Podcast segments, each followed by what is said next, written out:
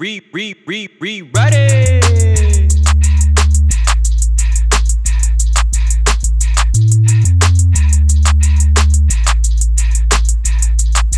Check, Monday, Wednesday, Friday, yeah, you know it's a go. Okay, I see they going off, but we gon' rewrite it though. That's right, Monday, Wednesday, Friday, yeah, you know it's a go. Okay, I see they going off, but we gon' rewrite it though. That's right, Monday, Wednesday, Friday, yeah, you know it's a go. Okay, I see they going off, but we gon' rewrite it though. I said Monday, Wednesday, Friday, yeah, you know it's a go. Okay, I see they going off, but we gon' rewrite it though.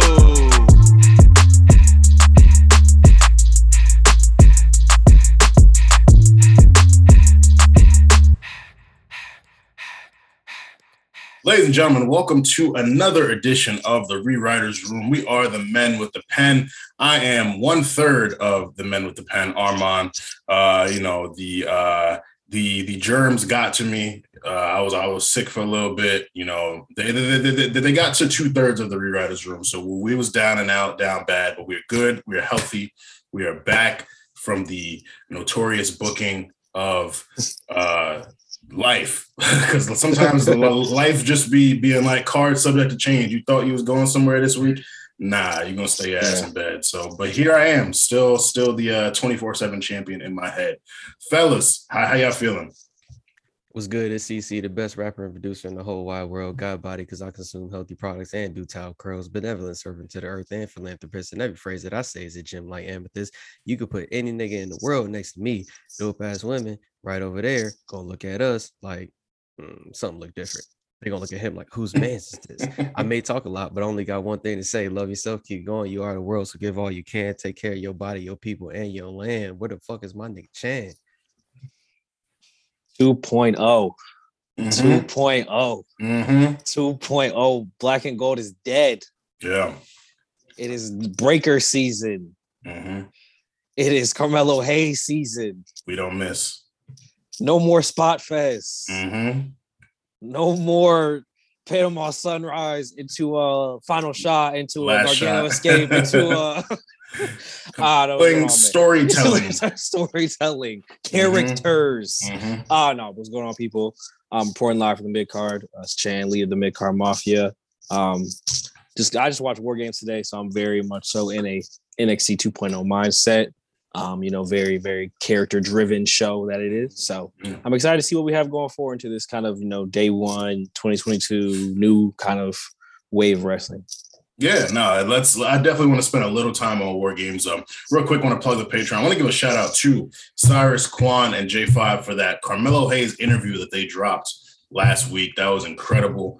Um, yeah, yeah, yeah. I made them feel so comfortable. Cyrus and Kwan, for two guys who are not journalists, y'all look real composed in them positions. You got held it down. J five always hold it down. So shout out to the A Show R N C doing these incredible things. You can subscribe to our Patreon, Patreon backslash the A Show R N C for as little as three dollars.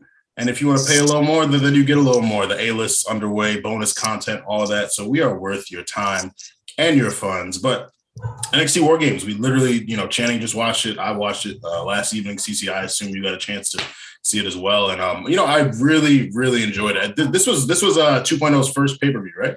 I don't even know if they're calling them, like, what they're calling them, because they're not takeovers anymore, I guess. I saw right. that some of they're getting rid of the takeover thing. So I guess it's a, yeah, pay-per-view War Games, I guess. Yeah, because yeah. it's on the Saturday, Sunday.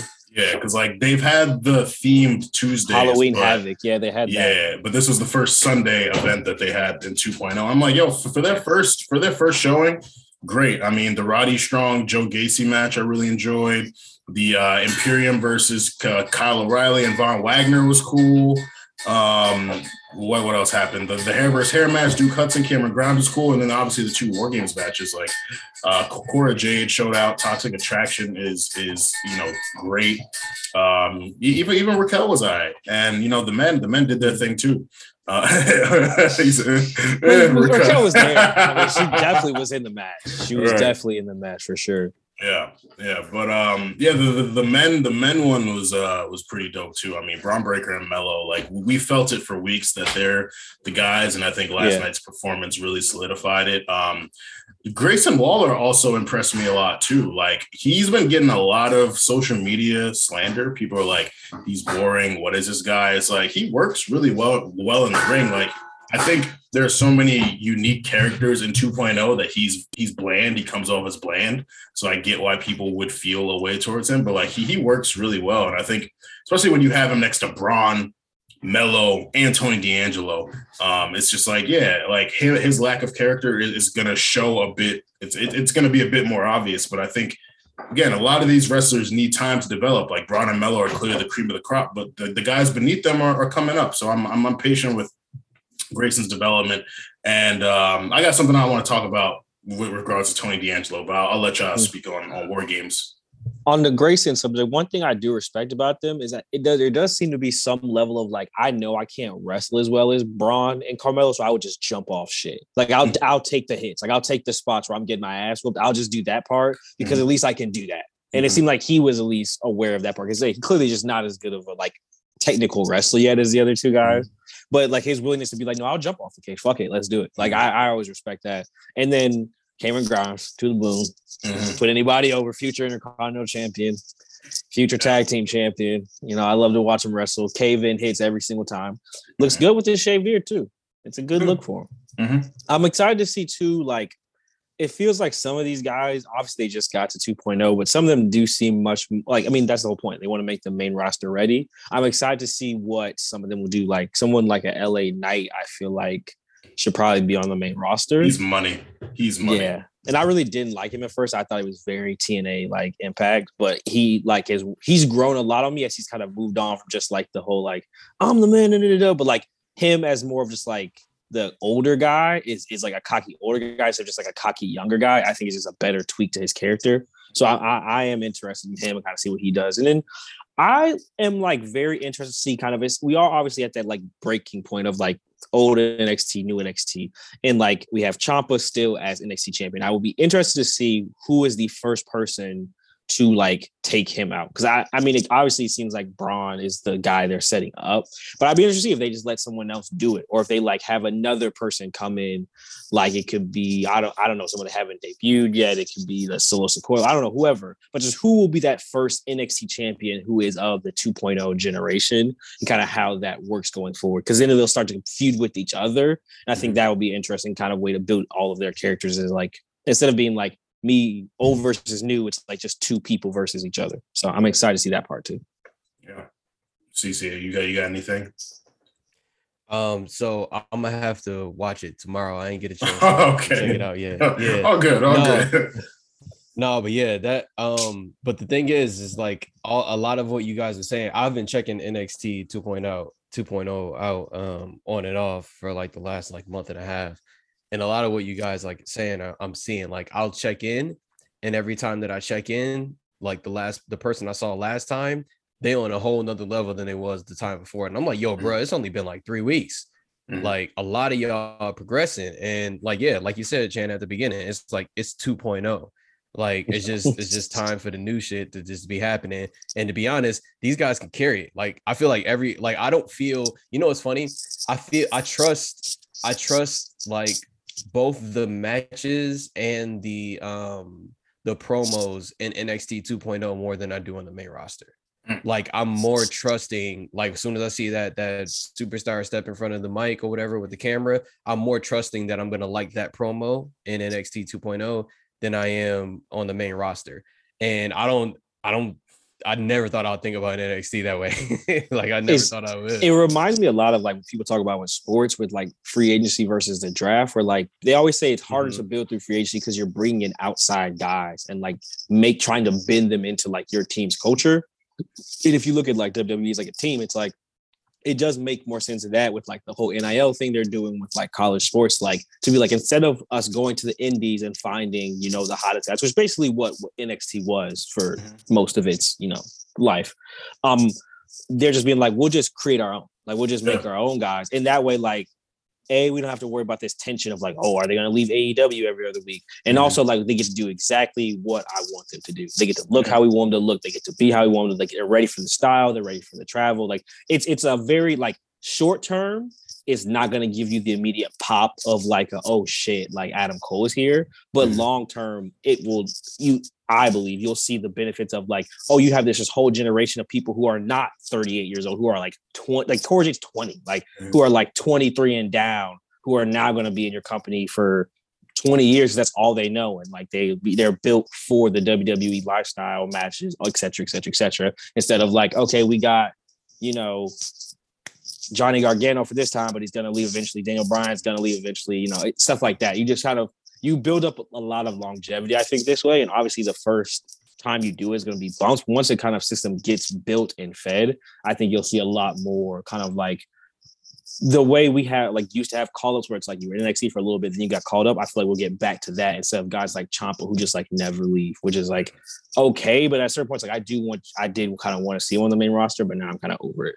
Yeah. And there's a proven track record of success with the W W E and homegrown talent. I mean, look at, Look at our current Universal Champion, Roman Reigns. Both champions. Up, yeah, like the Big E, the Bianca Belair. Like, there's a proven track record of success. The King who just returned, a k a. The Miz. Right, exactly. Like, there's you can we can go on and on and on about their their successes. Like, people love to scream that their failures and wish for their accomplishments, but but their accomplishments are some big-ass accomplishments. I just seen Bianca Belair at some woman's thing with Stephanie McMahon. Like, she... She, she, she's gone from homegrown wrestling talent to transcendent, someone they can put everywhere. And that's that's from their grooming. So I'm very trusting of them. I love it. J Five talked about it on either a show or in the Discord. Like when when, when like A E W popped up and, and they were thirsting for all these, you know, taking all the former W W E guys and all the indie guys.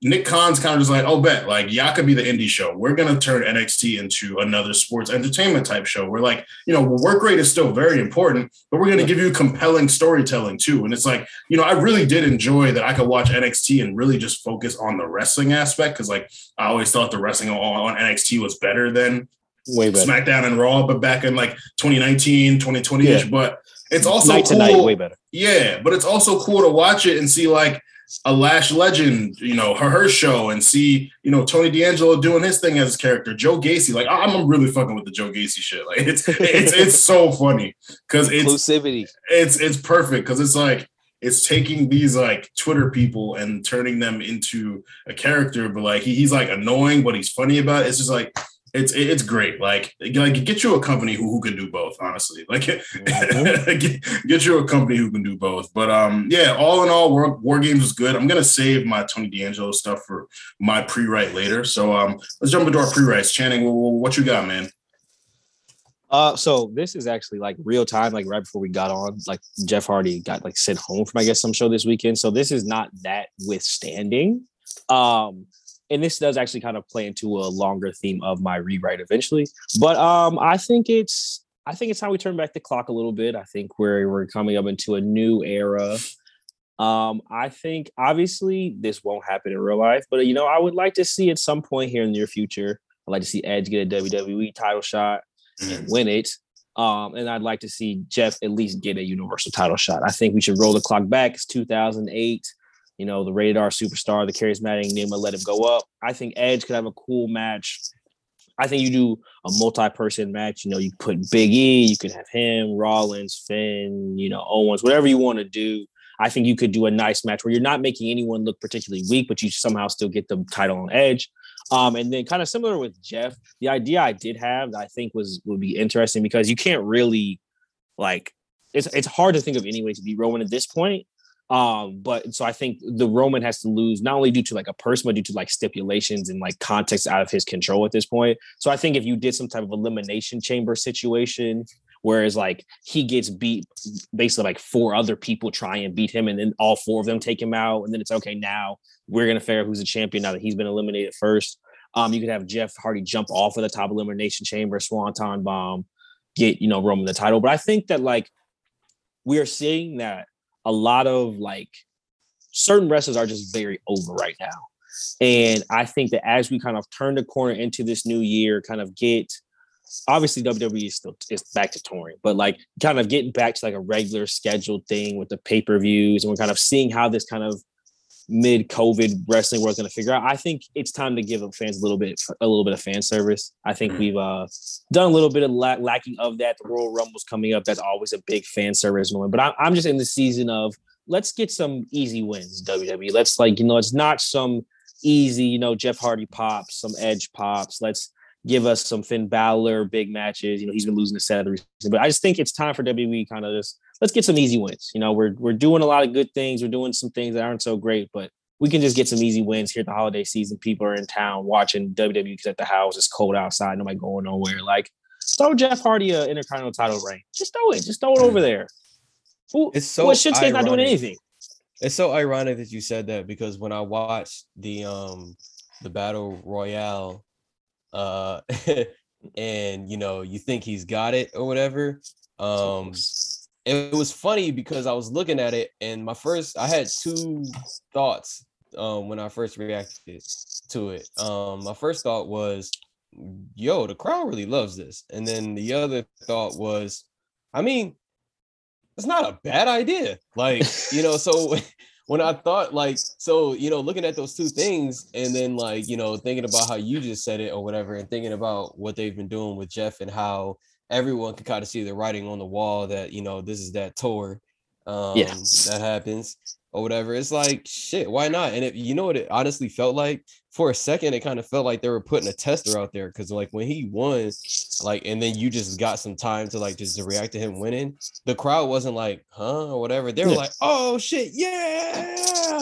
So that was that was letting you know right there. And then like I can't tell you how many times I done tuned in, and night after night after night, as soon as he goes to that Swanton Bomb, the entire crowd is going fucking crazy. Yep. Like, and they go crazier during that moment than most other moments during the show. If it doesn't involve Roman, they're not going that crazy, bro. So like, yeah, like I'm I'm with this shit, bro. Like, get this man one more before he go out, and definitely got to put one on Edge, just because he's come back and shown these niggas what story, long form storytelling is. Like he has always exit showed them. He's, he's shown Jesus. them what good off the cuff mic work is. He's showing what it sounds like to actually know how to talk on the mic every second that you're on the mic, and not just like saying certain things and whatever. No, like when he talks, it's level the whole way through. This is what the like a lot of people don't understand. And um, Armand, if you don't under, if you don't mind, this is perfectly leading into what uh-huh. my pre-write is. I'm gonna just jump right into it. Um, yeah, people like Edge, um, people like Seth Rollins, um, Drew is getting there or whatever. Um, people like Sami Zayn, um, like even Kevin Owens or whatever, and now Roman or whatever. You got these people who, when they get on the microphone, they just know how they're supposed to talk like the whole time or whatever. And we had a period of time where, you know, I think it was happening like kind of in the middle of this year a little bit, it felt like, um, where they were kind of letting them get a little loose and, you know, just let people do their promos the way they wanted to. And kind of just like, you know, you could tell there wasn't much of a script there. I've noticed in the last like two months as they were like closing out the year and like getting everything ready for the new year, that they were putting a lot of things on like kind of like, you know, hold and stuff like that, and just like making it, you know, super regular and let's just put this on autopilot.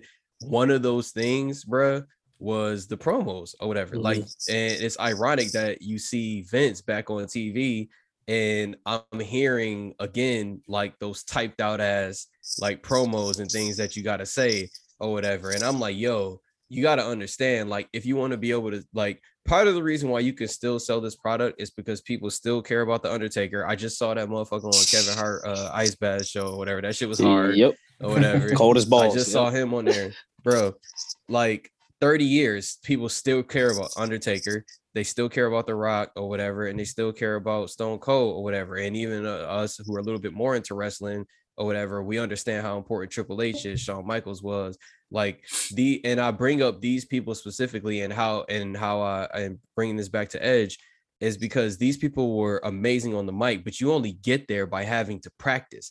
And when they would, he, when we were letting, you know, when I could tell that E was kind of letting people go, like kind of the summer, late summer going into the fall, because I was hearing some stuff and I was like, oh, y'all boys is talking. And it's like, but that's how you get to like be able to talk really well. Uh, I've been talking about this on the pod for a minute. I'm rewatching uh, Raw leading up to now so I can catch up to everything, right? I'm on an episode where uh, The Rock is wearing his shades, and for like, I think this is like the, the first time he does this, he has a solo interview and he pushes Michael Cole off so he can like do his interview alone. It's like the first time he does that. You can see him leveling up, but the reason why he did it is because if you look at the weeks that I was watching up to it, it's like, oh, he gets the chance to talk on the mic here. He gets the chance to talk while he was in the ring here. He gets the chance at the Undertaker. It's like you keep giving people chances and then like they'll grow to that. Like I just saw a quote today that was amazing. It's like you don't get the opportunity to grow until you go do the thing that you're not qualified for. Mm-hmm. So it's like, I know you're scared that they're going to fumble the bag when they get on when they get on the mic and talk, but nigga, you hired them. So at some point, yeah, they gotta do it. Yeah. Like, yeah, at some point they got to do it. And like, you don't get the Romans. I mean, I, I could tell part of Roman swag come from the fact that he built for this and he had it already, but he wouldn't be as cold as he was if he didn't have to take all that shit for all them years yeah. or whatever. So yep. it ended up actually working out for him. But like long term, that's not going to you. How many Romans are there? How many people that had written out promos and was talking and you thought they was corny just from the way they was talking, but they really should have been a good wrestler like the whole time? How many people are we missing out on like that? When I think about people like Ricochet or whatever, you see him getting a little bit more like poking his chest out a little bit more, but what if you could really let him go? I know Finn Balor could talk some shit. Let him yeah. talk some shit. Mm-hmm. Like, come on, bro. Like, there's certain people, and I know, like, you know, there's a certain formula and whatnot, but I feel like you guys could take it to another level. Part of the reason why the Attitude Era was so successful is because it was called Attitude Era. There's something about, you know, edginess, and wrestling already has that because you motherfuckers throwing cameras and shit at each other and throwing people out of the ring. You already edgy. Let them talk edgy too. So, you know, cut it out with coming to, don't, please do not go back to the script shit. I know y'all just trying to get through for the holidays and y'all gonna get back to y'all release schedule program, but when y'all get back to the regular shit, let them, let these niggas talk shit, please. It makes it so much more fun. Yeah. That's yeah, all you, I gotta say. You spitting, bro. And speaking of someone who talks his shit really well, um, we were talking about the Battle Royal. It looked like Jeff Hardy was going to win, and like that, I think that false finish was even more convincing because they actually rang the bell. Like usually when there's yeah, I thought he won, yeah, yeah. Like usually when, when when there's someone left who they don't know is there, like the bell don't ring, so the guy is celebrating, but them ringing the bell made it seem like, oh shit, Jeff actually got it. And then Sami Zayn comes in, throws him out. I was like, yo, Sami Zayn is about to get a solo world title opportunity. I don't think he's ever had a solo world title opportunity. He's been yeah, in multi-man matches, but like. A solo world title shot for Sami Zayn, like I've I've loved his character, you know, for, for the entire time that I've been familiar with him as a wrestler. He's incredible as a heel. He's been doing, you know, like he, he's kind of a Swiss Army knife. You can put him in any situation, he's good. But like I I I I loved him as Intercontinental Champion. I was like, yo, like, like what's up? Like when, when when's he going to hit that next level? And so him getting the, the that solo shot against Roman was was dope. And then you hear Brock's coming back. You're like, all right, Sammy not winning this shit. Sammy might not even get his match.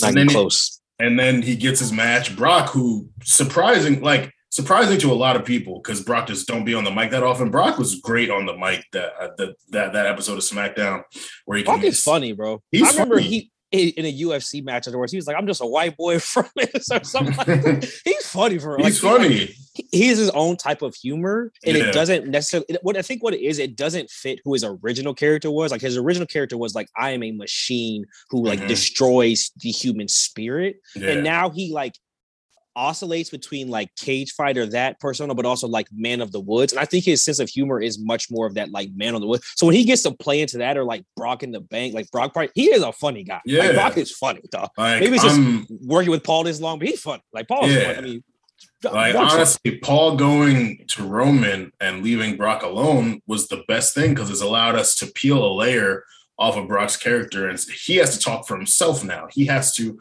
operate for himself now. Like that contract signing where you're sitting there with his feet up and he's like, Roman, I, I already read the contract with my advocate, like shit like that. It's just like these little small lines with the way he delivers them and all this. Like, yo, Brock, Brock is great. Like, like I remember we was all feeling Brock fatigue for them two, three years, but nah, I ain't tired of Brock no more. I'm glad he's back. But uh, yeah, so Brock convinces Sammy to take his world title match, beats up Sammy before the match because Sammy gets too, a little too loose with the lips and says, oh, you would have an easier time beating me than Roman because your track record against Roman was, I was like, yo, Sammy, you fucked up, bro. You shouldn't have did that. bro, bro, bro, Brock, Brock helped you. You you shouldn't have did that. So he gets cooked, loses world title match. But um, the, that moment, though, because SmackDown, uh, you know, Mills has been saying it. A lot of people feel like SmackDown got fleeced in the, in the, in, in the most recent draft. Like all, most of the town is on Raw. So it's like, Who is who's SmackDown gonna have face Roman? Like uh, Drew is there, but you don't want to go Roman Drew immediately. Like you want to save that for a big pay per view. And like Brock just lost to Roman, so like, what are you gonna do?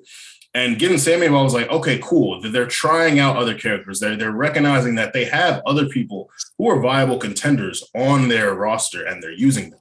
So I like that, and I hope that that, that that's a trend. Like, uh, who else is on SmackDown that I would want to see go against? Is, is Ricochet on SmackDown? Yeah, because they've been doing Ricochet. Yeah, yeah, it's right. Yeah, yo, mm-hmm. I'm, I I wouldn't be mad at, at a Roman Ricochet one-off. I, I honestly would not be mad at it at all.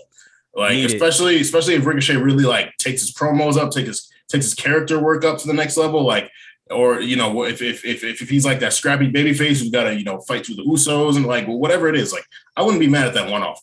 Um, he's been so, putting yeah. on weight, bro. Yeah, yeah. Notice he's been putting on weight. Right. So, you know, like there, there are things that they, that they can do with, with their roster to, to make this shit, make this shit go more. So um, I was happy to see that. But, you know, another thing I want to talk about, and this will lead into uh, one of our free ride exercises, is the memification of wrestlers and the belief in their characters and wanting the rocket sh- sh- to be strapped to them to give them opportunities that maybe they don't need yet. And Tony D'Angelo Uh, kind of spawned this whole rant from me. Now he's he, he's great. I love it. Like, you know, where like all all, all this shit, the, the Italian jokes, all that, it's phenomenal. All he's really shown us is character work. Like, we haven't seen much in ring, and that that War Games match, it was like his big moments were like, you know, the bolt cutters or setting up tables or doing other things. Like, he he didn't really show much. Like, he was he he he, he was the least active performer in that War Games match. And so J Five tweeted, like, you know, why is Tony in this match? And Twitter got mad because Twitter just loves Tony. They love, they love the Italian emojis. They love all that. But it's like, you guys are kind of working yourselves into these shoots because you want these people in these places. If it, let's say they hotshotted Tony to a, a, the North American title, and then he had to like go on and defend it and actually have matches, not just backstage interactions. And like, and, and when we really got to see what the work rate is like, we'd be like, oh man, like, and then everyone would flip script on him. And it's like, I don't know. I just feel like we got to be a lot more patient with these guys. Like, we know N X T two point oh, like everyone is developing, and yes, it's very character heavy, but you still have to work well in the ring. Like, why, why is Braun Breaker great? He's got character and work rate. Why is Melo great? He's got character and work rate. Why is K L R great? She got character and work rate. Cora Jade is getting better in the ring, like Toxic Attraction. They work pretty well in the ring and and character. So like, you know, I I, I it's not wrong to be super into a character, like, because again, Tony is dope. He's funny, but you know, I like personally, like I, I thought Joe Gacy should have been in that match over him, to be honest. Like, I, I think he would have had some really funny back and forth promos with Johnny Gargano or something. Like, I don't, I don't know if, I don't know if Tony needed to be there. And, but you know, at the end of the day, I think the W W E does respond to social media fanfare a bit, and they recognize, all right, like, people love Tony, so we're going to put him there. And, you know, it's a big spot for him. So, you know, salute to him for first War Games match after what, two, two months. Of, of yeah. being being on T V, like, that's dope. But I just don't think it's I don't think we need to we need to hotshot him to where people are trying to hotshot him to quite yet. Yeah, you know what that is? Oh, sorry, go, go ahead. No, no I was go. gonna say that my yeah, mine super quick. It's um I was gonna say that's just like that's just not um that's not that's only thinking from like one perspective. Because if you think of from the perspective of the wrestler and the company, you got to remember, like, the company's job, like, they don't want to hire a wrestler every six months. They want to hire one person for six years. That's what they want to do. Okay. Cause that, that makes the most sense money wise. And then on top of that, for them specifically, they need branding or whatever. And anybody who knows anything about branding is like, you can't just be like, all right, I'm starting the green brand today. Now I'm selling the blue brand next week. Is you got to give that shit time to grow. So it's like, and then on top of that, it's like, you need the wrestler who's going to be performing, you know, like you said, to like actually be able to perform. So like, taking all of that into account, it's like, why would you do anything but wait? Like, you have to wait. Everything that you want to get from that side, from those perspectives of the company and the wrestler, you wait and you take time so you can get those things. It's an investment. These people are not buying talent that's going to immediately be there for you tomorrow and, you know, just be there for the rest of the time. The first thing that the W W E has to figure out when they have a wrestler, even if they know they're already doing well with people, is can this motherfucker last? Are mm-hmm. these people going to give a shit about this in six months? So, like, why take you your little six months, you know, fling or whatever, and be like, yeah, this person deserves all that, when we haven't even known that this person can do it for two years? Can they work both sides? Can they work that middle? Like, you know, like, pause, but you know what I mean? Like, yeah. But yeah.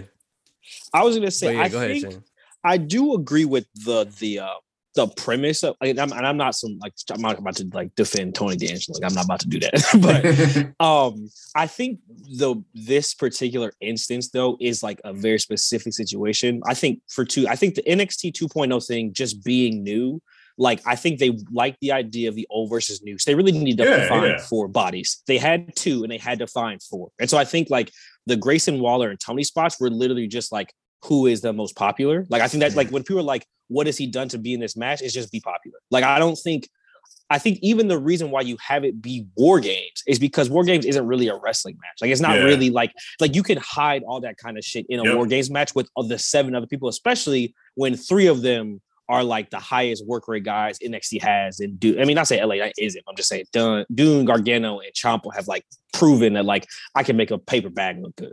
Yeah. And so I think it's very purposeful that you put Tony D'Angelo in that type of match, because it's not like it's just a regular pay-per-view where it's like the main event was, you know, a, a one-on-one singles match. It's a, literally a, like a five-match show, and two of them are these, like, gigantic gimmicks. So really, you put them in the quote-unquote main event, but you really put them in, like, what amounts to, like, a schmoz fest where he mm. can literally do nothing but, like, spread out people on a table. And, like, mm. you just get to have the pop of people just watching and like it. Like, I, I would be surprised if what we saw going forward was, like, Tony D'Angelo versus Carmelo Hayes. Like, I don't see that happening. I do think W W E is somewhat aware of his, like, deficiencies. And I think it's really a thing where it's like, it was purely, like you said, just because people would get up, like, would be happy about it. I, yeah. I think the match itself and, like, this specific instance lends to him being in the main event picture. And if it wasn't that, he probably wouldn't have been in a, in a match like that, is my yeah. guess. Yeah, yeah, no, I mean, it's, it's, it's genius. You're putting him in there with people who will make him look good, people who he yeah. can learn from.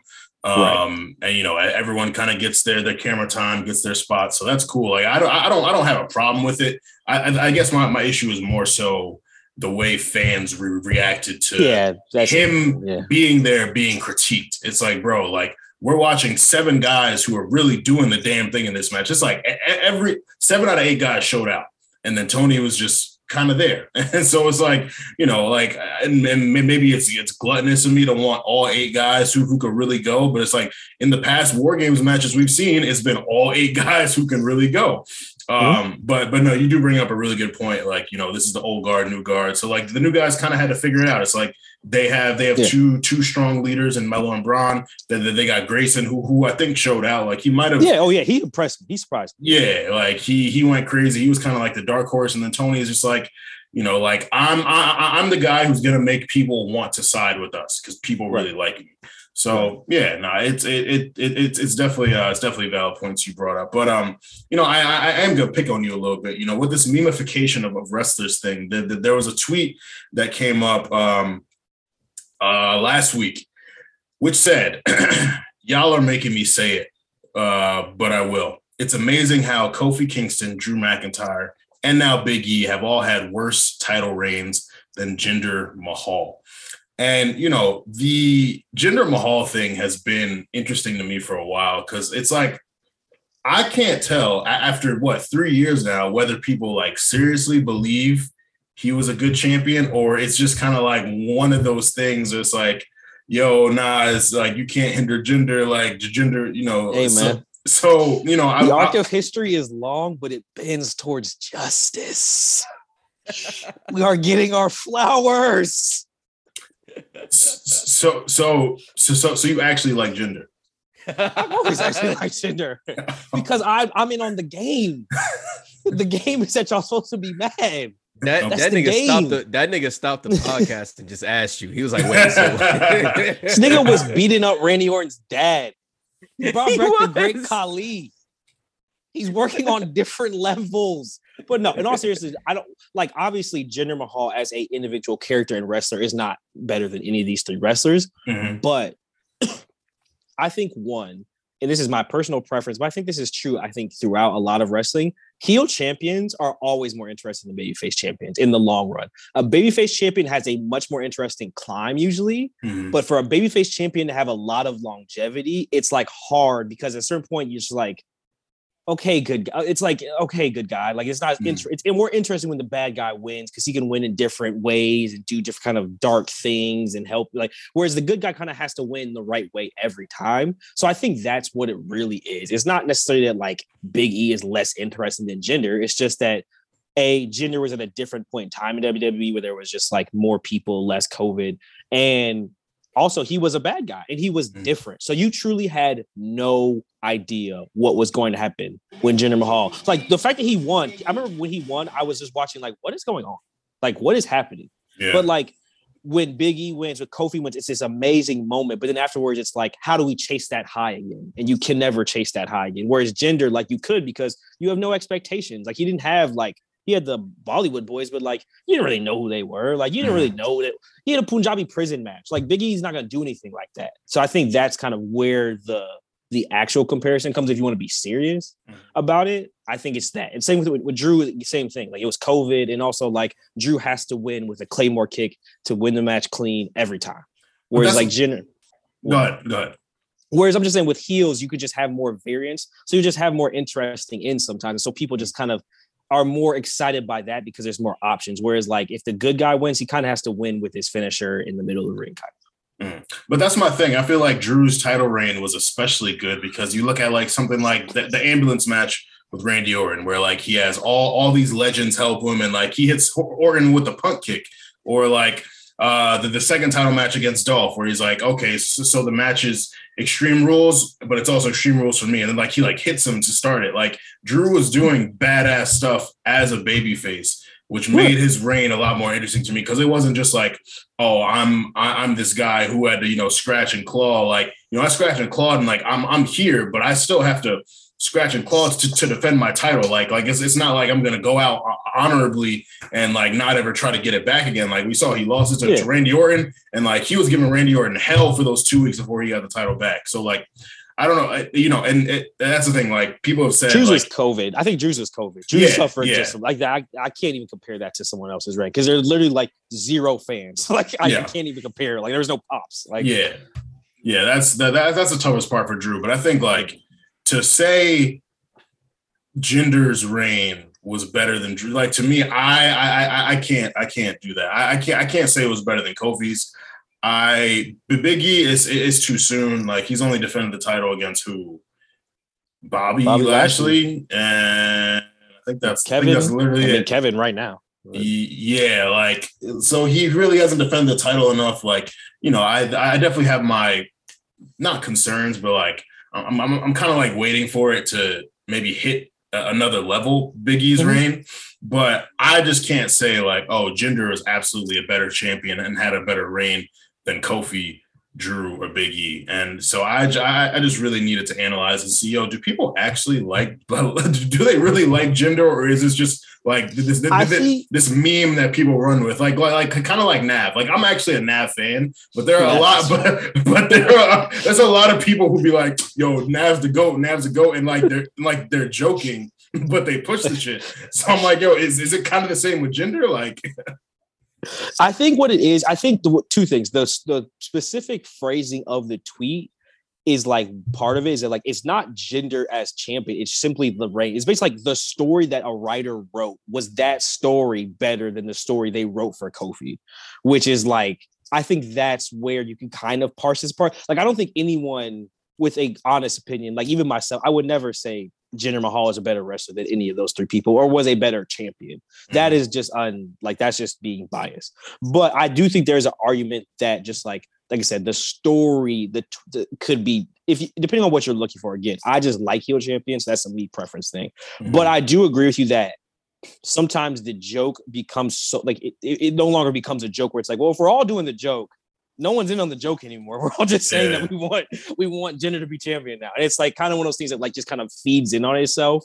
And I think that, kind of to your point of Tony D'Angelo, is kind of what happens with stuff like that, where it's like, I think some people like genuinely like him and some people like, no, this is so kind of corny, it's funny. But if everyone acts like they really like it, at the end of the day, it's like, well, we're all just cheering for Tony D'Angelo at the end of the day. Like, it's like, what's it? What's the guy with the fucking snake on his hand puppet? Santino? Oh, it's the Santino Marella? Yeah, it's like that. It's like, no one really is like, he should be W W E champion, but we were yeah. all kind of joking about it. So it's like, oh, fuck, they almost did that. Like, they, yeah. almost, they, they almost did that. So it's like, I'm very surprised he never won a Money in the Bank briefcase. I'm very surprised Santino never got it. Like, bruh, they, they, they, they gave it to Damian Sandow and not Santino Marella, bro. Like, that's disrespect. That's yeah. what that's called. They couldn't tell if it was a joke or if you really liked the guy. Probably like, I mean, people cheer for him. Santino was over. Santino oh, he was, was over. He was. Over. I wasn't they were like, watching wrestling, and I was hearing about Santino, bro. He, that nigga was over. I wasn't he was even over. watching at that time. But I, I guess for me, also just to not to, and I, I don't want to harp on this gender thing too much, but also like, I also didn't think the reign was that good. Like the way he, the, the, the, the way he won it from Randy initially was like, oh wow, like like he, he really like finessed and bullied like the Viper. That's dope. But the Orton matches wasn't that good. He needed Great Khali to come back to win a Punjabi prison match. Like the the, the Shinsuke matches weren't that good. Like really, the, the the best moment of his reign for me was when he called out Brock, said I'm gonna face Brock at Survivor Series, and then ended up losing A J to A J. Like, I'm like, bro, like. I, you know, so that's that. That's really where my like head scratches come from. Like, yo, p- did people actually enjoy this reign? Like, what? I, ooh, what was I, I think, missing? if I, I'm not. If I think about you, I, he's probably the last W W E champion who I think no one saw coming. Oh, like, one hundred percent. I, yeah. I think that's part of it too. Is that it's like, when's the last time that that's ever happened? Like, where you were in a, like, it'd be like if Sami Zayn would have beat Roman. Like, it'd be not that level, but like if he would have become champion somehow, it's like that level of like. No fucking way, bro. Yeah. Like, it's just like, it, like, it's just like that is part of it too, where it's like the novelty of like this thing that happened that like we'll may never see ever again. I think people also hold it in reverence for that too. And then there's also like the like person, like he's like in the industry, like that stuff of it too that yeah. people liked as well, obviously. Like, but I think just the novelty of like, yeah, when's the last time we have, we've had a W W E or Universal Champion who like, no one saw coming? Because even Kofa Mania, it had built to the point yeah. where like, okay, like it had to happen. But mm-hmm. like it would have been one thing if it, the first night Kofi would have won. And like, oh wow, this is really happening. Yeah, that's a great point. Speaking of title reigns that people may not expect, uh, this this this woman, this Blondie, she's been touted as a future women's champion. And, you know, as as we record now, Raw is on. We, we will not know the result by the time the recording ends because we're going to be done before the recording, uh, before the show is over. However, Liv Morgan has a Raw Women's Championship match against Becky Lynch, her first singles titles match. And there's a lot of uh, there's a lot of excitement going into it. There's a lot of people who are excited for her. She's been texting Trish Stratus. You know, Trish Stratus is referring to Her, her main event match with Lita back in two thousand four, saying this time the blonde, or two thousand five, whatever it was, saying that this time uh, the blonde is going to win. And I'm just like, oh, like, you know, y'all, y'all really think like Liv is going to beat Becky? Like, that's that's very interesting. And no so way. If she were to beat Becky, real quickly for our free write, how would y'all book her her, her title reign? She would have to um, she would have to have like um she would have to have all John Cena type matches, bro. Like she would have to get yeah. her ass beat like the most of the time and then just come back at the end. She would, that's the kind of character she'd have to play. She'd just have to, and it would, and it's funny because Bianca like almost did it except for she would flex a little bit during the match or whatever with her like her spots here and there. But Liv would have to actually like get her ass beat or whatever. Like if, if you ever watch like an old Shawn Michaels match, the only time he really flips it on somebody is when like maybe they get outside the ring, he gets some time and then he does like a reversal. And next thing you know, he's like throwing them against the stairs. Then he gets them like back in the, the ring and then he like stomps on them a little bit. But Shawn Michaels is a small dude. So they was like, hey, you up against all these big niggas. They about to beat your ass. Like this is real. Like we can't fake this. So if you look at Liv, like where she is in her career, or whatever, um, especially with this being her first titles match and her not having the same. Here's the thing. She didn't have that build that Becky did, like going into like the Charlotte thing. Like when Becky turned, like we all felt that because we was like, yeah, your ass been around for a minute. You ain't really ain't getting a blah, blah. But like the thing is, Be- Becky has been around in a very much singles capacity. You know what I mean? And every time she was called to do something, she showed up in a match or whatever. And Liv has been going through that too. But I feel like she's, you know, it's only been since the Riot Squad broke up, you know, yeah. like, and like, you know, that hasn't been a long time. And not to say that she shouldn't get it because she hasn't earned it yet. But I feel like anybody who's expecting anything big out of this, you're, the payoff that you think you're going to get is not going to be that big. So that when it comes to her championship reign, it's like, that's where you have to make it. Like the mm-hmm. it won't come in that moment, and then you stretch it by saying like, yeah, have her show up here. You can't have her do what Big E's doing, and like he, what do we say? He only defended it like twice at this point or whatever. Once, literally once. once. Yeah. yeah, you can't have you can't Survivor have series, her yeah. just do it once. Look at the women's roster on SmackDown. You can't have her just do that once. She mm-hmm. got to go through them motherfuckers, right? Like, yeah, and then she gonna have to get her ass beat. So like, have her do that for a little bit, then have somebody um. who's like maybe kind of like evil take it from her so that she can kind of fade in the back a little bit, get her um what's happening with Bianca right now. Like Bianca's fading in the back a little bit and she's getting the lay of the land as far as working like that middle card or whatever and understanding what it takes to elevate that. Because once you can elevate a middle card, once you get to the back to the main card, you'll know how to elevate that too. That's the reason why they put them through that system like that. Like Liv, I feel like she's going through kind of that that moment where it, but it's like maybe accelerated. So if she had a reign, she would have to get her ass beat in order to like to have to like build it back up. You got to watch her like lose a lot or whatever, but like just fight against it so that you really feel that spirit of her. Like otherwise that shit gonna flop. I don't see it going no other way. Yeah, yeah. I like go ahead. That's one of the things, like Liv Morgan is one of those internet phenomenon that I just missed. Like I'd like, I remember the Riot Squad. That was cool. And then I remember when they broke up and people were just all about Liv Morgan. I'm like, at first, and not even trying to be funny, like no disrespect. I thought it was just because she was hot. I was like, oh, people just think she's hot. Makes sense. She's hot. But then like there was all this clamoring for like, oh, she should be champion. I'm like, what did she like? I'm like, I don't even remember seeing any matches of hers. Like it just seemed like people were so enthralled by her wrestling. I was just like, maybe I'm missing it, but I don't see it. So I'm kind of with Cece where it's like, I think the only way you can really make it interesting is if you do something with Sonya Deville and you mm. either have her be like a pure corporate champion, like Sonya helps her beat Becky on some like, oh, you represent the company now, or she's actually like feuding with Sonya once she wins to be like, I'm going against the, you know, um, authority angle type thing, kind of like a female version of that, which really, I don't really recall any time we've ever really seen like a female versus the company storyline. It's usually like John Cena or something like that, who oh, has that a good position. Point. Yeah, it was that was kind of Becky's for a little bit, like when she slapped yeah. Triple H and all that. True, true. But even but like, that, it was like she didn't wrestle Triple H. I like I want to see right. her like, like even like, like Ronda Rousey is the one actually ended up wrestling Triple H. But yeah, kind of funny. But yeah, like how um, Vince, how Vince used to be with uh with Stone Cold and shit. Yeah, like them you niggas could have like Sonya you versus Liv in that way. Yeah, if you was watching wrestling at that time, you thought them niggas really hated each other. Like that's how crazy yeah. that was. It was real right. beef.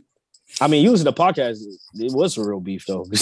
He was kind of being a dick, but um, uh, yeah. So I think that's really the only way you make it interesting, because I just think she, while she is very popular among like wrestling Twitter, I don't know what type of cachet she has.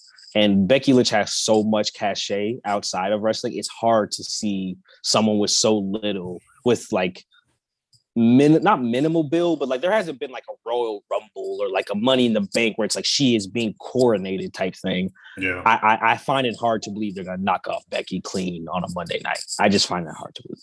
Yeah, man, it's um, it's as soon as she won the contendership, I was like, how is this gonna go? Because it's very lopsided. Like Becky kills yeah. her in the ring, she kills her on the mic. Liv is like she's tried to get spicier on the mic, but like she's not sounding confident with it. It's just kind of like. You're you're saying these things to try and get this reaction from us and get us to believe in you, but it doesn't even feel like you believe in yourself. And I'm just like, I, I, don't, I don't know, yo. Like, I, I just don't see it. And then like her her in ring, like she, her she moves very slow in the ring. I hate her finisher. She does that little uh, jumping S T O while they're hanging in the ropes. It's like the and like the, the, the move she does before it, where it looks like she's gonna curb stomp them and then she kicks them into the, the ropes. Like it's not even. It's not even painful for the person who takes it. Like they, it's just, it, it's a clear setup for the finisher, and it's it's not good. Like I hate it.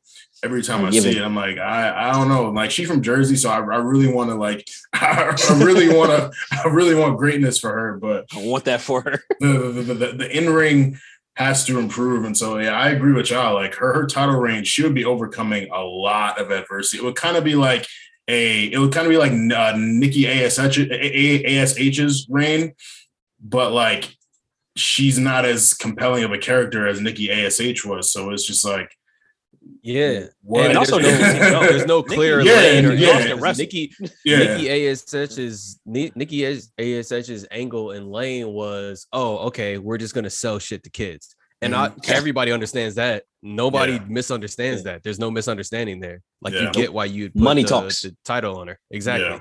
Like with yeah. Liv is, it's just like you gotta really find a re- which is why I was saying, like, I like Chan what you were saying, like.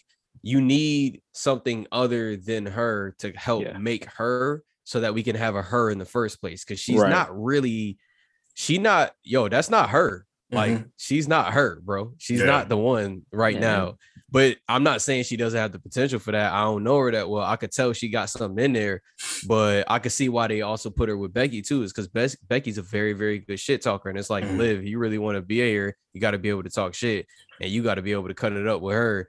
And I think being able to, like, go in and have this initial practice, but eventually lose this match tonight, which is probably going to happen or whatever, and then have her character, like, have to have to be like, like she's going to have to be edgier now because she's lost, but she mm-hmm. still wants it. So now she's going to really have to do it, like giving her that opportunity to really talk shit like that. Yeah, let's see how it goes or whatever. But it's just like saying what we was talking about before. We got to watch how that shit play out first. We can't just assume yeah. that it's going to be dope. Yeah. one hundred percent. Yeah, it's also interesting you compare like this feud versus like Tony versus Charlotte, like Tony Storm. I find that like one hundred percent more believable. Like I think oh, yeah. Tony Storm could definitely knock off Charlotte. Like one, yeah. because Charlotte loses her title all the time. That's how you become like a thirteen-time champion. But also I just feel like they have not equal weight, but like I I know Tony can can wrestle, and I've seen her. Tony wrestle carries straight. herself like she has yeah. a chip right now. Exactly, yeah. way more confident. Like it just is. You watch it on screens. Oh yeah, she could. This girl could be her. Like for sure, they can fight. Whereas yeah. like Liv, it's like this is some like freshman versus senior. Like I'm gonna take your spot on the team. Like no, you're not. Like no, you're not. Like get away from me. Yeah, one hundred percent, one hundred percent, man. So uh, with all that, let's jump into our rewrite. This is one that I've wanted to do for uh, quite some time. Um, so we will be doing WrestleMania thirty-six if COVID did not change the entire thing for us. So as you are well aware, WrestleMania thirty-six was supposed to take place at Raymond James Stadium in Tampa Bay. Um, it was going to be a one-day event, and then COVID nineteen popped up like card subject to change. Um, so uh, all of the wrestling operations were moved to the Performance Center. Um, WrestleMania was turned into a two-night event. It was taped weeks before it. Um, and this was also the first WrestleMania that utilized N X T. We saw leading up to it, Charlotte had won the, the Royal Rumble match. It seemed like Bayley was tied up.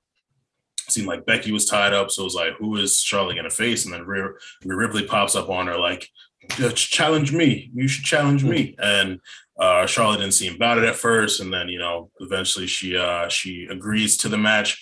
Um, an interesting tidbit about this WrestleMania, this is the first time since WrestleMania twenty-three in two thousand seven that Triple H was not scheduled to compete at the event. Because we know one thing about Hunter is he'll, he'll sit out all year, and then WrestleMania time comes up, he's like, oh, it's this time to sell some tickets.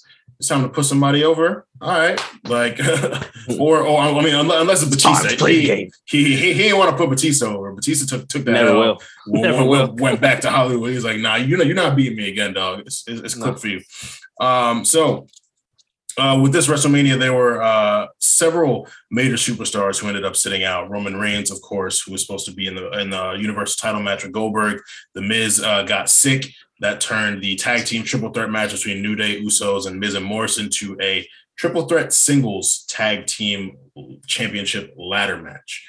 Um, Rey Mysterio uh, sat out. He was originally scheduled to face Andrade, and then Andrade also ended up sitting out, which led to um, Angel Garza and Austin Theory taking on the Street Profits for the Raw Tag Team Championships, which gave us gave us that moment where Bianca Belair, de- Belair debuted, and the rest was history. So we are rewriting this event as if COVID nineteen, coronavirus did not exist. So we are doing WrestleMania in, in front of fans one night. Raymond James is lit. The Weekend might pull up for a performance. Lord knows, like, you know. Um, so who would like to begin? I'll go because um, C C. Mine is uh mine is gonna be a, a little shorter, I believe. Um, so we know what was going on around this WrestleMania time. Um, Armand already talked about it. Somebody was supposed to be in a certain kind of match, but I think that that person should have been in another kind of match. Um, it's been, we all saw it. You know, we saw the, the the classic that they put on. I think it was like just the first time they had had a match on T V. Um, one of them was rumored to be retiring soon. And it was also rumored, um, but I don't think ever confirmed, that the person who was retiring would have liked that other person to retire them. And I'm calling it right now. Um, I want to see the retirement match, and I want it to, to happen in a different way. Not at this WrestleMania, maybe at the next one, but I want the setup to happen now. I want, at this WrestleMania, I want Rey Mysterio to challenge Andrade for the United States Championship. And I want to see that WrestleMania Classic for twenty, twenty-five minutes, no D Q. That's what I want to see. I'm El telling Idol. You right now, bruh, come on. We call it Night of the Living Latin Legends. All right, this is what I'm saying right here. Listen, you got Rey Mysterio and Andrade, right? If I'm not mistaken, Zelina was still with Andrade at this time, right? She was. Uh, yep. She yeah. was, right? Okay, boom. She was both so of them. You got, come on. And um, was they, they were just introducing Dominic too, right? Around this time? Or like Dominic, Dominic was. He was backstage? He was around, yeah. He he, he, yeah, he, he was around. around. He wasn't wrestling though. I think he might have yeah, been backstage. Re- yeah, because this is like when he was, I think this is like a little. Just before, before him, Rollins. Somewhere around that, that family time. Yeah. yeah. Exactly. Yeah. All right. So boom, boom. All right. Here you go. Right here, bro. You got Zelina. Um. Uh. She gonna pop up ringside, interfere somehow. Dominic gonna try to do it ringside. Uh. Try to pop in, inter- interfere ringside somehow. Once you see that Zelina out there, it's gonna be a moment a little later than that where Zelina try to do some motherfuck shit. Dominic go to stop her or whatever, and she goes to like hit him. He catches her. She tries to throw another shot, and then she kind of like. Yanks back at him or whatever, and you can kind of tell he had that moment where it's like, is he gonna hit a woman? Whole motherfucking crowd goes, what's happening? He might he might whoop her or whatever, and he don't do that. What ends up happening or whatever is that he just like kind of turns her around and like pushes her off, and she like goes back to get him, and he like kind of ducks, and she like trips or something like that. And then they'll play that out a little later once they get into the the stuff or whatever. But at different points, Rey and Andrade get distracted by this. And you first see Rey get distracted by it, and then you think, and then Andrade is going to win, and then you see Andrade get distracted by it, and then you think Rey's going to win, but nope, that just keeps going back and forth or whatever, right? Um, next thing you know, um, Rey Mysterio is able to uh, reverse an Irish whip or whatever. He does a reversal, and then he does uh, this thing where he kind of gets behind him and uh, kicks Andrade into the second rope or whatever. Uh, he goes to do the six one nine, and as he's going to do the six one nine, Zelina's like coming up to like beg him to stop, which kind of throws him off, and he kind of like, you know, loses his balance for like a second, comes out of the ring or whatever, but he remembers that he's right there, tries to go back in, tries to go for the six one nine one more time. Andrade catches him, does something where he kind of like, you know, yanks him up through the ropes or whatever, gets him one more time, you know, just finishes it, and he, and he ends up winning. Or whatever. Um, but um the the trick with that is or whatever. Um oh, I'm sorry, no, now he now he does he doesn't end up winning, like you think he ends up winning, and then Rey uh like actually like kicks out, and then Dominic comes back, throws something in the ring for uh for Rey to use, because Zelina had did this at the beginning of the match, and that's like with the whole no D Q thing. Andre Andrade was kind of beating his ass. Rey catch him on a reversal, hit him with that again. Hit him with the six one nine one more time, hit the frog splash, pin him for the uh, United States Championship. They run it back at the next WrestleMania. Andrade retires Rey Mysterio. Boom skis. There we go right there. Just fucking did it. All right. That's crazy. All right. It's crazy you'd have both Baron Corbin and Andrade retiring niggas, bro. That's crazy, bro. They retired Kurt Angle and Rey Mysterio. That's crazy. Who, who would have guessed? Who better? But who better? Who better? Point. It's just funny how like stuff like that happens. Just like, yeah, that's who did that. It was Andrade. who's not would, even with I, the company. I, I only want to see this just so I can see Andrade do that jump off the top of the rope three sixty uh, goddamn splash that he does when he lands on somebody in W W E. Oh, yeah. And because I wanted to see that. He while got some there. fire moves. Like, that hammerlock is fire. He got some fire moves. Yeah, that man crazy. He has some good moves, and he's he's he's he's falling off, but we can get into that another time. yeah, I, I didn't want to. I, I didn't want to take it there. Go ahead. I'm talking about just in the I'm gonna go ahead. I'm gonna go ahead and exit right now because I don't got nothing to do with that. I was like, like the little double knee thing. I just like that. I think mm-hmm. it looks cool. Yeah. Um. So yeah, like I said earlier, um, kind of in a spirit of throwback season. Um, while I was obviously thinking of this pay-per-view without COVID, it's it's like hard, like just because like we're still in the middle of it to like think of a world where that's not a factor at all. So like I do apologize. It did factor in a little bit to my decision. Um, so first thing I thought of, because I thought of the matches that were on the card and like the matches they were supposed to have, and they were all pretty good. But then I thought about one little match that like I almost didn't see. Um, for those of you who don't know, at the end of the card, Big Show comes out. Randomly, like it was no no intro, um and it's just talking all this shit, talk about Drew, you don't deserve this, you got this like rocket, but like I've been here, I I deserve a title shot. And I'm like, you know what, Big Show, you're right, you do deserve this. Not only do you deserve the shot, you deserve to win. And you know what else I realized doing my research? Do you know what premiered on April sixth on Netflix? The Big Show show. Yeah. Yeah. This man has his own television show. What better promo could you have than having him win the W W E Championship at WrestleMania? So I think that's what you do.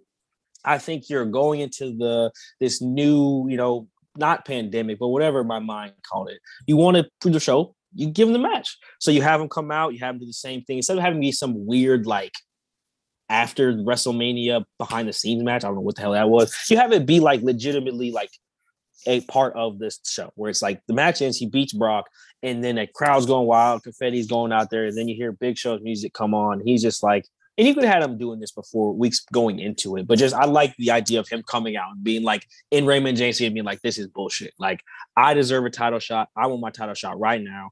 Drew gives it to him. He's worn out, loses. Big Show hits him with the what's it called? The punch? I forget what the fuck you call that. Not punch. Knockout punch. Knockout punch. The, the, he, then, used, he used to call it the weapon of mass destruction, but I think, right. I, I think for, for political reasons, they uh, yeah, yeah. they catch that name.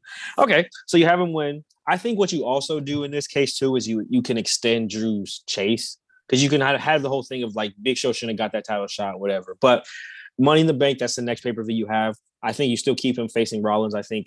What you do is kind of you have Big Show is kind of this thing of like, I'm taking out all the people who I've helped get title shots, all the y'all who stepped over me. Like, now it's my turn to cash in. So he gets Rollins. Like, Rollins, I've helped you get so much shit. Like, you owe me, dog. He beats Rollins. At that Money in the Bank, you can even have Drew win the Money in the Bank. I don't know if you do still do the tower success thing. That kind of like was weird where they were like in the building, but it was kind of funny. Maybe you have a similar style match, but still you have Drew win the Money in the Bank. Um, You kind of have Drew start being like, I was robbed once. I will not get caught lacking again. Like, I was being too much of a good guy. Kind of like you were saying, I'm being that badass. I was too nice. I was too, like, do the right thing. I'm not doing that again. Um, at Backlash or WrestleMania Backlash, whatever they want to call it, I think you have Roberto Franklin Lashley beat the Big Show for the W W E title. At this point, Bobby Lashley has just aligned himself with uh, M V P, so you have that strong mouthpiece. You have their kind of wars going back to E C W, so they have history between the two of them. I think you kind of do a good rematch. I think it kind of sends Big Show off to do his T V show. Like I said, he does have to do stuff for that, so he can't be champion all year. But I think you do a nice little promo, give him the title, Bobby Lashley wins, he's there now. At Extreme Rules, which is the next pay-per-view, um, you would have Bobby Lashley versus Kevin Owens, who is actually who Drew faced. But at the end of that match, you have Drew cashing his Money in the Bank title match. Drew does end up becoming W W E champion. But I think now, instead of you having him be like the babyface Drew we saw, I think you have a much more heelish Drew. Not like full heel, like kicking people Drew, but Drew like, I'm ruthless. Like, I will do anything to keep this title. This is mine. Y'all try to take it from me once. I'm not losing it again. And I think that, for me personally, would be a little bit more palatable, Drew. I think you get kind of, you've got to basically bring Drew to closer to where his character is now than when he was first trying to figure it out on those baby legs in the pandemic. Because I think now Drew is much more of like a, yeah, I'm a good guy, but like I, I have this sword and whatever needs to get done, I'm going to get done. Um, and so I do, I like that idea of having Drew kind of face that adversity up front and then have it play into his character down the end of being like, you know, I'm not going to lose opportunity again. I'll do whatever I need to do. And then from there, you can follow the same trajectory you have him do now. But I think you kind of throw a little Big Show spice in there, give you a nice little pop for the T V show, you know, throw my guy a, a, a world title reign, and then you get Drew's title eventually. It's like four months. What's mm. the big deal? That's uh, that's interesting. I think uh, I like that. I, I think Big Show being in the main event is enough promo for him. I would like to see a triple threat match, Drew, Big Show, Ooh. Brock, and see Drew and Brock whoop Big Show's ass and send him send him to A E W earlier than than he actually decided to go All to A E W. Right.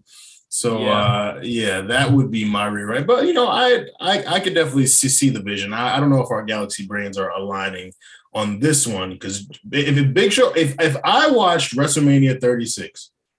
And Big Show defeats Drew McIntyre after Drew McIntyre defeats Brock Lesnar. That would be so hilarious.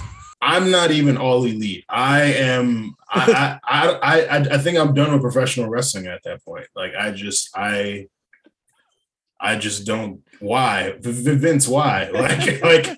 I, that would be so funny, dog. Like, I, can you imagine, dog? The stadium would be silent. I would love to see Twitter's explanation of this, like, because it, it, it would be hashtag knowing Vince. He wants to get Big Show promo, but like, yeah. I just uh, wow. wow. It would be funny too, because you would have like no one really hates the Big Show, but like you would have people start to turn on the Big Show. Like, it yeah. would be like a test of like. How how can we turn this figure who no who really has a bad thing to say about the Big Show? Like to be like the what people would come up with all of a sudden, like these Big Show haters. It would be really funny. Yeah, that's um go for that's, show. That's something, man. Um so I'm just imagining the jokes on Twitter of niggas trying to slander the Big Show and all like the height related and like large yeah. related jokes. It'd be some bad pictures will come out, like some really unflattering pictures of Paul yeah. Ryan would come out for sure. Yeah. Um, so from my rewrite, uh, I, I think, you know, we, we have to go with the match that was the most affected by COVID. Our immunocompromised king, Roman Reigns, had to step out. He chose his family, you know, completely respected. He he cut a really good Instagram video after doing it. I don't know if y'all remember. He was talking about pe- people hating on him and how people don't know how to hate right. And like, you know, he's making the best decision for himself. He don't really care what I got to say. Um, and I, I loved it. And we've talked about this before on the show, like, there were seeds planted for Roman's heel turn when he was feuding with Corbin. Like the way he was talking then, the way he pulled up on Goldberg and said, I'm next. And like those weeks leading up to the match before he dropped out, talking about he was the workhorse of the W W E, all this. Like there was a certain edge and attitude. And he's always had that, even when they were forcing him as a face. But it really felt like he was a lot looser. And he he he, he was really just like showing a lot more of his personality and his confidence. So this match would close uh the the the the um the uh, show for me. So Drew and Brock would have happened already. And funny thing, did you guys know at WrestleMania thirty-six, you know, COVID mania, Elias and King Corbin had a nine minute match? We don't we don't talk about that. Elias looked at the card. Yeah, there was a couple singles matches. Like Otis had a match too. Otis bro, and Dolph Ziggler. I, yeah. Yes, bro. But that story was compelling. Elias and King Corbin's story was ass. It, it was just like, okay, y'all just trying to fill the card. Cool. Like their match was longer than Drew and Brock's match, bro. And pre- yes, their match was nine minutes. Drew and Brock was four minutes and thirty-five seconds. Wow. Pretty sure their match was longer than uh, their match was longer than Braun and Goldberg's too. Braun and Goldberg went two minutes. Like, like, Elias and King Corbin gave us a nine minute match that, and I couldn't tell you a single thing that happened during said match. So didn't even know what happened. What I would do is, assuming they are in, um, they are in Raymond James Stadium. There's a live crowd and all that.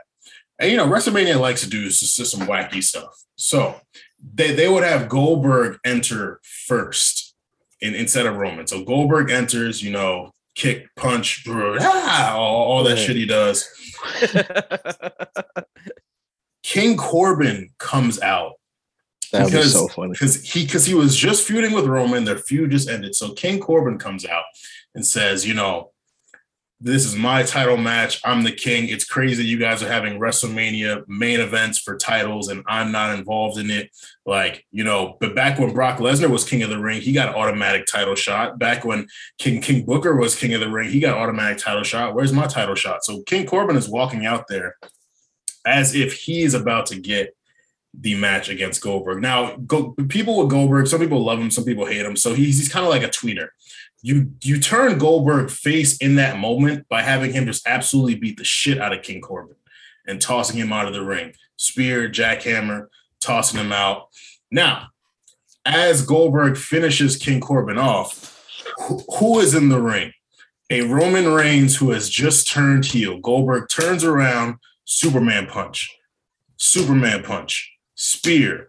The bell rings, Roman pins Goldberg. It's it's possibly the shortest world title match in history, breaking the, the WrestleMania record for short world title matches. Roman's heel now, calling himself the Tribal Chief, all that. I th- I, th- I think you you do a, a, a double turn kind of thing. Even though Goldberg's a tweener, you turn him face by having him cook King Corbin, and then you have Roman come in and like take the advantage. Like Roman's like, I- I'm the workhorse. I deserve this. He's, he's been talking all that shit all these weeks. Rather than him, because, you know, like, if, if Roman and Goldberg had an actual match, it would be four or five minutes. Like, like the, yeah, at, to see all that, man. At that point, they probably wouldn't have had Goldberg do, do a long match. So it's like, yo, you just, you lean all the way in, into this short match thing. Like, Goldberg don't work by the hour. You have Roman come in to, to do some cheap shit, and that, and then yeah, you start the Tribal Chief title reign there. So that, that's... That's not hard. Yeah, man. Yeah, you know. The King of the Ring point you bring up is really a good one. I didn't think of that, but that's a really good point. Bro, Bro there's been there, there's been a lot of selective King of the yeah. Rings who get title matches. Some and some of them Very don't. Good point. It's Very like, huh? Point. So I, I, I, I, and of course you have you have King Corbin just do that with his just like he's just so like unbearable. Like, of course you come out during WrestleMania trying to get a title match when we want to see Roman versus Goldberg. So you see Goldberg beat him up. You're like, you know what, Bill. I, I, I fuck with you. You cool. And then Bill just gets cooked by Roman Reigns to end the show. And, you know, so some fans might have went home happy. Some would have went home, went home sad, but you accomplished what you wanted to. And that's getting the Universal title onto Roman without having him need to beat The Fiend. Cause, cause they really did, didn't want to have like really anyone on the roster beat The Fiend. Like that's why they brought Goldberg back to do it. So it's like, right. You, you you you get Roman as Universal Champion. You get him into this heel turn in like a really cool way for people, like a shocking ass way, and then you you could even build up to the Paul Heyman allegiance. Like like assuming Brock stays around after he loses to Drew, you you, you have Brock come over to SmackDown. Uh, Brock start chasing Roman.